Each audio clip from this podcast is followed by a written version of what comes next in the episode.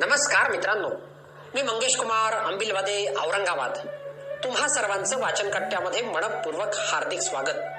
मित्रांनो मी आज वाचन कट्ट्याच्या माध्यमातून नेल्सन मंडेला यांच्या जीवनातील एक प्रसंग त्यांच्याच शब्दात खास तुमच्यासाठी घेऊन आलोय.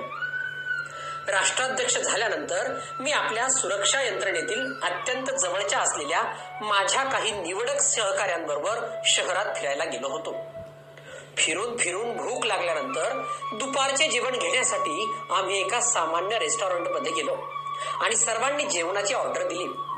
काही वेळातच तेथील वेटर आम्ही सांगितलेल्या ऑर्डर प्रमाणे जेवण घेऊन आला.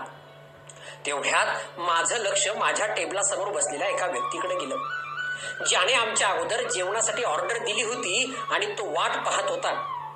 मी माझ्या एका सुरक्षा सैनिकाला सांगून त्यालाही आमच्या बरोबर जेवायला बोलवलं. तेवढ्यात त्याचेही जेवण आले आणि तो जेवण घेऊन माझ्या शेजारीच येऊन बसला. आणि लगेच त्याने खायलाही सुरुवात केली. जेवत असताना त्याचे हात मात्र थरथरत होते. तरीही त्याने पटापट जेवण केले आणि आमचे जेवण संपायच्या आत तो तिथून निघून गेला. तो गेल्यानंतर माझा सहकारी मला म्हणाला तुम्ही पाहिलं का त्याला?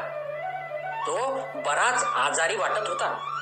त्याच्या हातापायात मुळीच त्राण नव्हते. त्याचे हात जेवताना थरथरत होते. मी म्हणालो नाही तसं नाही ते.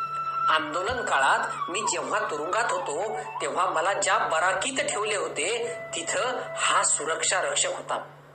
माझा छळ करणे हे त्याच्यासाठी नित्याचीच बाब होती. मी काकुळतीला येऊन जेव्हा पाणी मागायचो तेव्हा हा यायचा आणि माझ्या तोंडावर लघवी करून जायचा. आता राष्ट्राध्यक्ष झाल्यावर मीही त्याला बोलावून त्याच्याबरोबर तसाच व्यवहार करतो की काय? या भीतीनं तो थरथर कापत होता. मला संधी होती पण ते माझ्या नैतिकतेत बसत नव्हतं. सूड आणि द्वेषाची भावना राष्ट्राला विनाशाकडे घेऊन जाते. तर सहनशीलता राष्ट्र उभारणीला पोषक ठरते. धन्यवाद.